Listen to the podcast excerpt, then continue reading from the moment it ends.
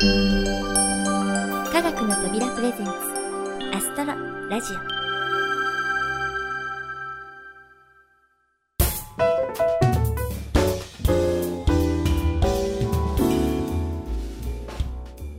皆さんこんにちは土屋ゆ子です。寒い日が続くようになって道行く人も秋の装いから冬支度へ。もう12月も目の前ということでね年末っていう雰囲気もいよいよ本格的になってきました。クリスマスケーキの予約だったり大掃除だったり年賀状の準備とかね。うんこれから1ヶ月目の回るような忙しさを迎える人も多いんではないでしょうか。そんな忙しい中アストロラジオをお聴きいただいて本当にありがとうございます。せめてこれを聞いてる間はねゆったりとした気分でくつろいでくださいね。さてこのアストロラジオ前回からいよいよセカンドシーズンがスタートしました。皆さんどんな感想を持たれたのかとっても気になりますけれどもこれからも一生懸命頑張っていきますのでよろしくお願いいたします。というわけでまずはあゆこのサイエンスバーです。前回は初回を飾るのにふさわしく世界天文年日本委員長の海部則夫さんのインタビューからのスタートでした。今回はどなたがご来店されるのでしょうか？ではどうぞ。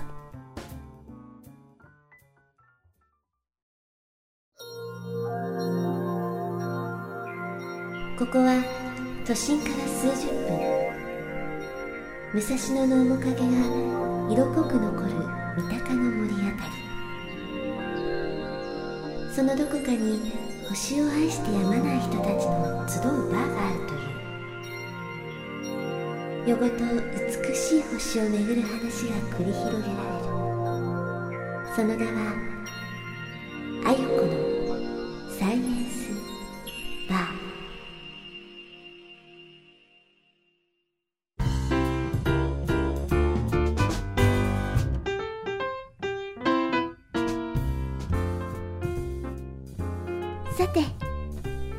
ツリーの飾り付けはおしまいねメートルディさんそっちはどうかしら？はい、オーナー。リースもかけましたし、スペシャルメニューの準備も OK です。サイエンスバー初めてのクリスマスですから、スタッフもみんな気合が入っていますよ。もうクリスマスの準備だなんて本当に1年って早いわそういえば去年の今頃ってまだブラック星博士さんに振り回されていたっけ？メートルディさんは何をしてましたか？あ、えっと、ちょっと人探しなど。え？人探しってずいぶん込み入った。あごめんなさい。経歴は聞かない約束でしたっけ？いえいえ、お気になさらずに。優しいんですね。じゃあ今日のご予約のお客様をはい。本日のご予約のお客様は、明石の星博士様、国立天文台の阿形秀彦様、大阪市立科学館の石坂千春様の3名です。阿形さんは本をたくさん出していらっしゃいますよね。石坂さんは日本プラネタリウム協議会内の世界天文年委員会をまとめていらっしゃる方ですねお二方ともそれぞれの分野で世界天文年を広めるため、ご尽力されてらっしゃるとのことですよ。まあそれは今回もとっても楽しみですねさてそろそろ時間のようですねじゃあお店を開けましょういらっしゃいませ。ようこそ、あゆこのサイエンスバーへ。ということで、はい、えー今回のゲストは、ね、前回は、もう今日、今日もうこれ、もういっぱい取っとかないと、小林さんに怒られるんで、はい、えー、阿形秀彦先生と、石坂千春ちゃんと言っても、別に女の子ではありません。石坂千春さんです。拍手。はい、えー、わけのわからない前置きになりましたけど、えー世界天文年ねあのまあ、今、非常に盛り上がってます。盛り上がってます。ね、じゃあそのちょっと意気込みをですねちょっと語っていただいてもよろしいですか？まずはい、とりあえず世界天文年では全国のプラネタリウム館でイベントします。どうぞ。おみんなプラネタリウムに行きましょーなんかあの選挙の演説みたいになってきました。ぜひ。サイサイエンスカフェというか、はい。に一票を。まあ、気持ちはそうですね。ね。まあ、いやじゃあ、さん、ねはい、僕は思うんですけど世界天文年は、まあ、わ 1, 1年間しかないけど、うん。この年に、まあ、日本の人でいうと1000万人の人が星を見る。1000万人の人、そう。つまりね国民の10人に1人に星の美しさを伝えたい、ね、それを意気込みとしてやってます。1000万人、例えば、まあ、いろんな企画があると思うんですが、えーガリレオスコープ、ちょっとその話、あーあのねガリレオスコープってみんなご存知ですか？ガリレオスコープっていうのはねガリレオが400年前に作った望遠鏡を復元しようっていうのを実はねあのブラック星博士がやってんだよね、星博士ではなくて、え井上武さんがされてるんですね。井上武先生がやってらっしゃいますね、はいはいはい明石の方で。明石の方でね、僕がやってるのはね、その君もガリレオプロジェクト。君も、うん、君もガリレオ君も。ひげもじゃ、あ、そうそうそうそう。まあそんな感じで、君も白身も。白 君も白身も、はい結構ブラックですね。いや、あの星博士、いや違う違う君もブラック博士じゃなくて、は君もガリレオ望遠鏡。あ、аг 田先生のファンがね、今あの5人ぐらい減ったかもしれない。君も白身も。つまりね、400年前にガリレオは合計4センチのたったこの、ね、4センチ、40ミリですよ、それを、ね、見上げてね、どれだけいい思いをしたか、いい思いをした。いい思いした。それはいい思いをした、やっぱりいい思いですね。それはね、銭湯を見るよりきっといい思いだったと思うよ。銭湯、銭湯を、ね、銭湯、こうこう覗き見するよりも、あのとてもいい思いだった。昇天するような思いですね。そうそうそう、商店、うまい、ヤブタ持ってこい、ほら、ヤブタ、三枚や。あのああがたさんのファンがまた10人ぐらい減ったと思うんですけど。と、うんそのその感動をね、うん世界中の子供たちと一緒にやろうっていうのが、あー君もガリレオ。ね君もガリレオ。はい、今ね、なんと望遠鏡、僕もね、子供の頃欲しくて欲しくてたまらなかったあの天体望遠鏡が、長長野県の山奥で。そう、実はね、このお二人、石坂さんとあがたさん、長野つながりなんです。長野どこ？私は長野市です。ああ、僕はね、厚みのなんですけど、これね、とにかくその望遠鏡がなんと10ドル、1000円、たったの1000円、1000円、あと2000円バージョンもあるよ。2000円バージョンも。三着つけて3000円。持ってけたらもう。持ってきたらもう。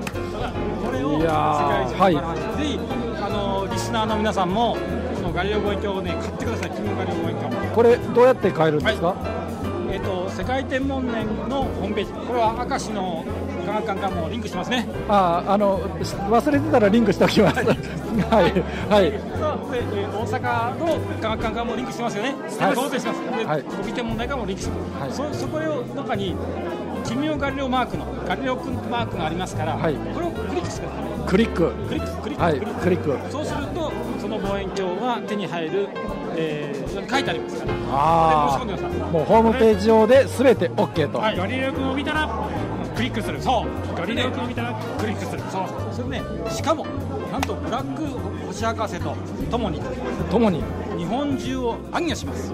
ブラック星博士も暗記しますか。1月4日には、はい東京三鷹にお越しください。お越しください。はい。1月4日は、その1000万人キックオフ、おねー。さっき決まったんだけど、これ、これ、言っちゃっていいんですか？いい大丈夫大丈夫。さっき決まったんだけどおう。1月4日から、はい。その1000万人をはい。目指して、はい。でブラック博士東京にいよいよ出没。出没したら多分連れてかれるでしょうね。武蔵境の駅前にブラック星博士出現。あの交番に連れて行かれて。ここでとにかく一緒に星を君のガイル望遠鏡で見ようと。全国回りますのであ。ぜひいやそれはもうぜひね皆さんねこの本当にねガリレオがちっちゃな望遠鏡を手にしてそこの、ね、視野の中に広がる宝石の山。それに気づいたガリレオの感動。400年前のその感動が今の私たちに、まあ、いろんな知識を教えてくれてその巨人の方に乗って我々はまた新しい地平線を見てるわけです。いやーその体験できるんですね。そう見る望遠鏡を使って宇宙を見るそれが1000万人だけじゃなくてなんとこの年はねプラネタリウム番組もすごいんだよ。プラネタリウム番組。プラネタリウム番組すごいんですか？すごい予定です。石坂千春ちゃん。いや、えー頑張ります、えーとりあえずもういっぱいお宝写真あの 秘蔵の写真を。千春のお宝写真。ここだけで見える、えー秘蔵の写真を初公開。どうでしょうこんなんで酔っ払いのおっさんトークになってきましたね。いや見れないそこだけしか見れないー。秘蔵写真を。もうちょっとみんなあのよだれ拭きながら見に来てください。じゃあ世界天文年、ね2009年始まって、はい。まあ盛り上がることでしょう。盛り上げましょう。はい。ではまあ皆さん楽しみに。ではさよなら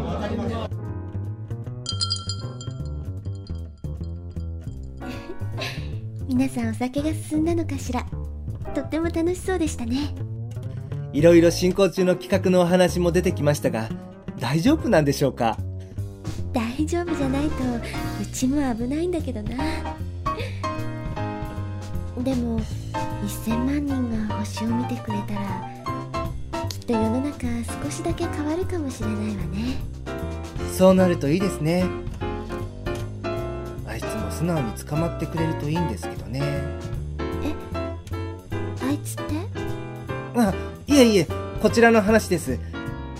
じゃあ、オーナー、今日はお先に上がらせていただきます。失礼します。あはいお疲れ様でした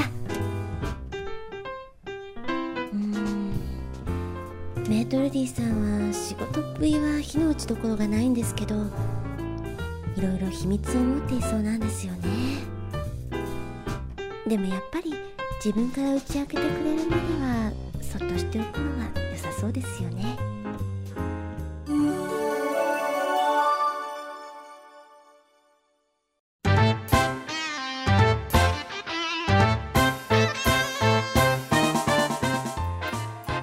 はは拍手！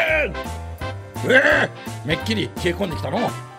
この生命維持スーツもだいぶガタが来たんかのそれとも何かなわしの寒いギャグが世の中に浸透して気温が下がってきたのか。まあこれはこれでめでたいな。愉快じゃ愉快。そういや何やら世間はクリスマスとか言ってな。なんかずいぶん浮かれておるな。わしも浮かれ気分で一つ盛大に時間でも狂わしてやるか。おい、ブラック星博士。むむ。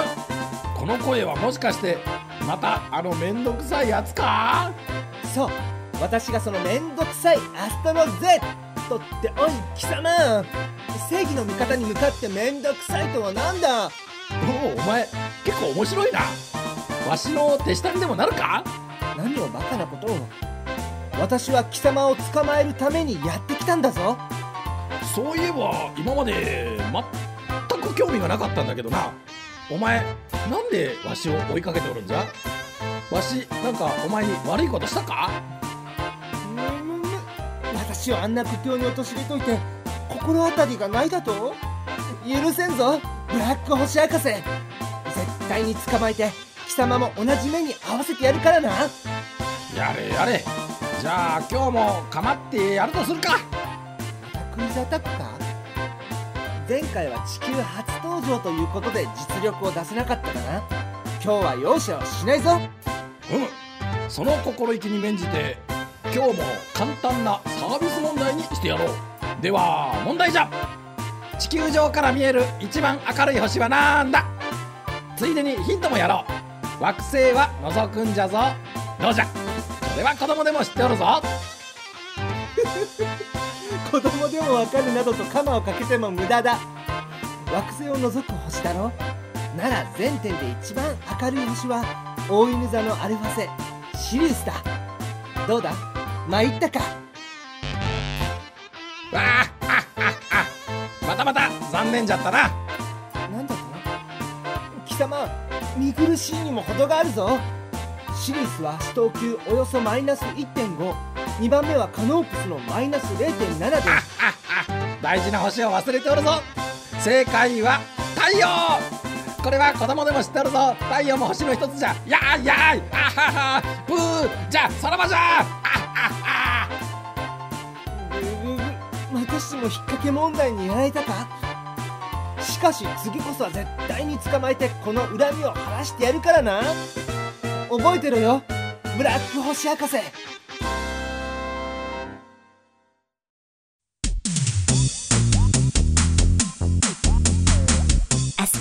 ラジオ。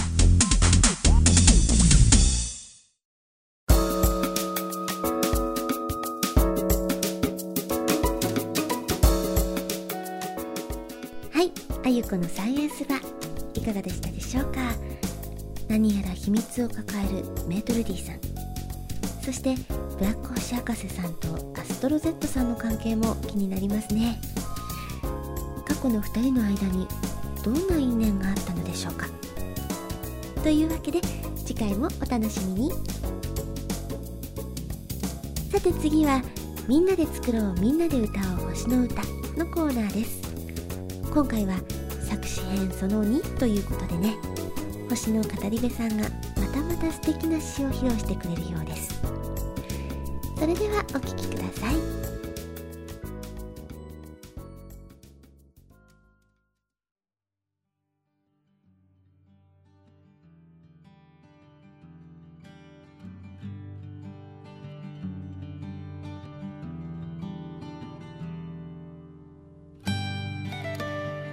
え皆さんこんにちは、え山梨県立科学館の高橋真理子です、え山梨県立科学館のプラネタリウムに集ってさまざまな表現活動を繰り広げている星の語り部、えそのメンバーたちが今の星の歌プロジェクトに関わって、え作詞を担当させてもらっています、え先月 A メロそして A メロダッシュを発表いたしましたけれども今月はいよいよ B メロとサビの部分になります。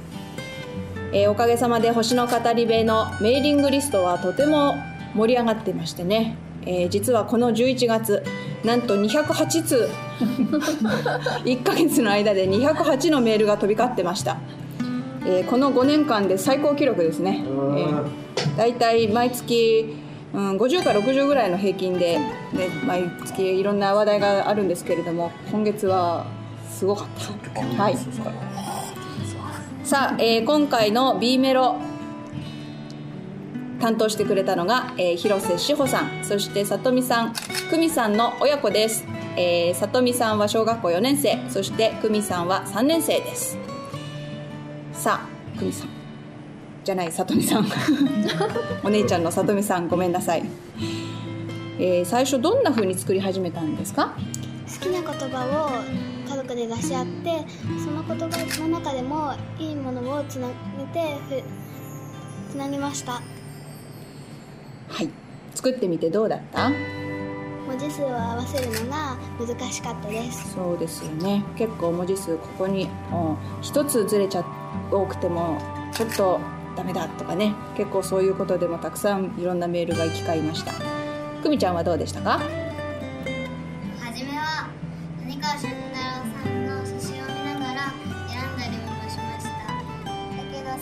楽しく作ることができたのでよかったです。素晴らしい。谷川俊太郎さんの詩集を見て言葉磨きをしたわけですね。お母さんは？なかなかあの家族の中ではあの決まった言葉とかあの思いがちょっと強くてあのどれにしようか迷うところもあったんですけれどもあのメーリングリストに載せる中で、音の響きとかあとは A メロ A ダッシュのフレーズとの関わりとかあの思いなんかを込めてあの選ぶことができたりまたあの他の方々がいろいろこうアドバイスをしてくださってなんかすごいこうつながってるなっていう感じがしてあの良かったです。はい。じゃあそのフレーズの発表が楽しみです、えー続いてサビを担当した、えー、斉藤さんと梶原さん。斉 ごめんなさい。斉藤斉斉藤さんは青りんごさんと呼ばれていて、えー梶原さんはまるちゃんと呼ばれていますけれども丸い青りんごということであの2人ペアになって頑張ってました。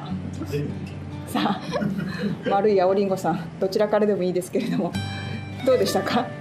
はい、はい、あの星の歌ということでですねあの、まあ、自分が星に関係した仕事をしていることもありましてですねこううんとこう期待自分で期待していたところがあります。ところがなかなかこの星に関わるような言葉とかいろいろ宇宙とかですね考えてるうちに、まあ、それと歌になることというとまた別ですからですね。そういうところは今度あとまあメロディーを用いてその文字数をやっぱ先ほどありましたけど文字数に当てはめるのをですねどうするかって全くその試行錯誤の繰り返しでした、はい、それでですねもういろいろこう浮かんでくる言葉を書いてるうちにですねいろんなことが湧いてきまして今までのその、まあ、自分が体験したこととかですねあの感動したこととかいろいろそれあの、まあ、小説を読んだり漫画を読んだりあの歌謡曲を聴いたりポップス聴いたりまあ、ロック聴いたりいろいろこう体験したことがですね全部出てくるっていう感じがしましたね。もう湧き上がってくるっていうような感じがしました。人生が走馬灯のように駆け巡ってしまったわけですね、そうです、すごい。まだ終わらないようにしてください、はい、まだまだ、はい、まだまだ。これからです、はい、じゃあ丸い丸い丸ちゃんの方は。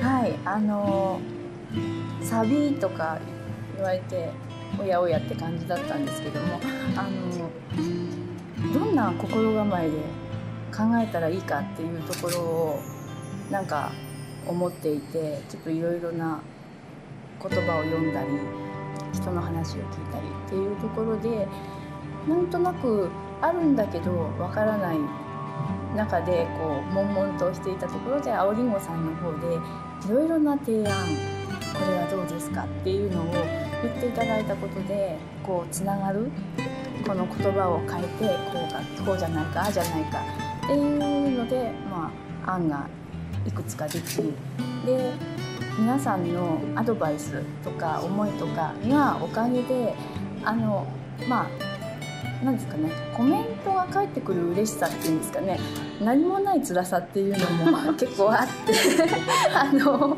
それがすごく嬉しくてなんとか答えたい自分とあの言葉が歌浮かばない自分との葛藤が、まあ実に面白くあの最後はあの青りんごさんのお家にまで押しかけて、あの2人で6時間ぐらいですねかけてあのいろいろな6時間ぐらい、あの、まあ、最後の詩ですけど、話をしながらあの形になったっていうのがいやすごかったなと思いました。楽しかったですとてもやり取りが。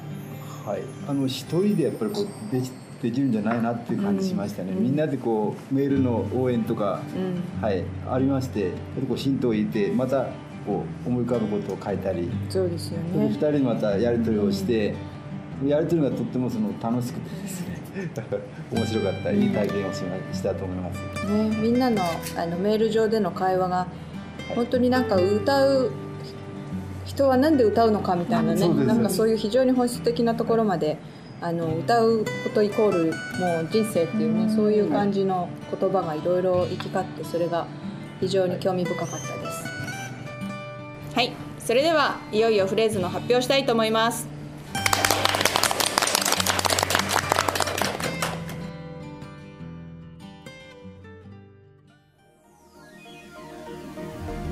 胸に秘めた思い。一粒の雫今輝き出すよ。さあ歌おうよ。時空を超えて。空感じよ体中。眠るよ命夢星の歌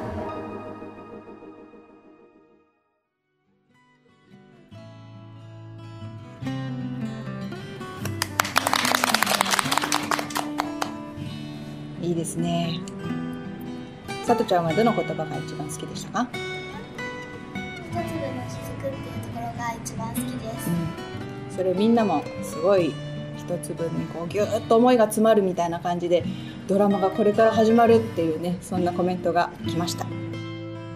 どうぞ。丸い青いさんとねなんか2人であの共通してたのがなんか体いっぱい感じたいんだっていうところが、星とか宇宙とかをね、ところがあったのでそれの感じが出ればいいなみたいなところから、私もこうずっといい A1A2B と散ってですね。最後にこう、まあ、バーッと盛り上げてみんなで、さあ楽しもう、うん。喜ぼうっていうのをなんかね、えー喜びをいっぱい表現したいみたいなね、はい。体いっぱい命いっぱい、はい。そういうイメージだけはどんどんみんなですごい わーっとね 出てきて、えー共有できたと思います、さあ、えー B メロそして、えーサビのところまで発表してきました。えーまた来月そしてその次で完成になるかと思います。またこの先の、えー展開も楽しみにしていてください。それではさよなら。さよなら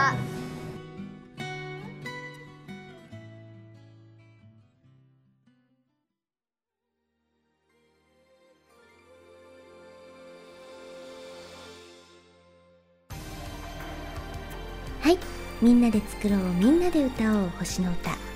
第2回いかがだったでしょうか？またまた素敵な詩を紡いでいただいた星の語り部の皆さん。そして高橋さんありがとうございました。さてあゆこのサイエンスバーでもクリスマスの飾り付けをしていましたがもうクリスマスのご予定はお決まりでしょうか？ホームページの方ではすでにお知らせしていますが今年も科学の扉プロデュースのクリスマスコンサートが開催されますので改めてご紹介させていただきます。開催日は12月23日の火曜日。この日は天皇誕生日でお休みの日ですよね。場所は JR 中央線または東京メトロ東西線の中野駅から徒歩8分。中野ゼロプラネタリウムです。ご出演はアンサンブルプラネタさんです。ご存知のない方にホームページに記載のプロフィールから少しご紹介します。バッファシューベルトショパン。誰もが耳なじみのあるクラシックの名曲やグリーンスリーブスアメージング・グレースなど人気のヨーロッパの民謡に新しく現代風のスタイリッシュなアレンジを施しアカペラのスタイルで時代を超えた世界観を作り出しているグループがこのアンサンブルプラネタです。アンサンブルプラネタは今までの合唱のイメージとは違う独特の響きと独自の新しいアンサンブルスタイルを展開してきました。彼女たちのアンサンブルは天井の歌声とも例えられ多くの方々から感嘆と称賛の声をいただいております。どうでしょう？まさにクリスマスにはぴったりの方々ですよね。今回私は星空解説と MC を担当するナビゲーターとして参加させていただく予定です。アンサンブルプラネタさんの天井の歌声とプラネタリウムの映し出す星空をうまくマッチさせられるといいなと思っていますのでよろしくお願いします。アンサンブルプラネタさんの天井の歌声とプラネタリウムの映し出す星空で思いっきりロマンチックなクリスマスを楽しんでくださいね。なお公演は15時からと18時からの2回公演です。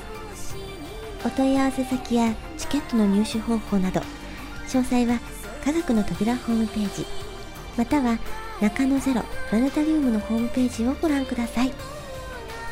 歌だけではないまた星だけではない科学の扉プロデュースならではのクリスマスコンサートぜひお出かけくださいね。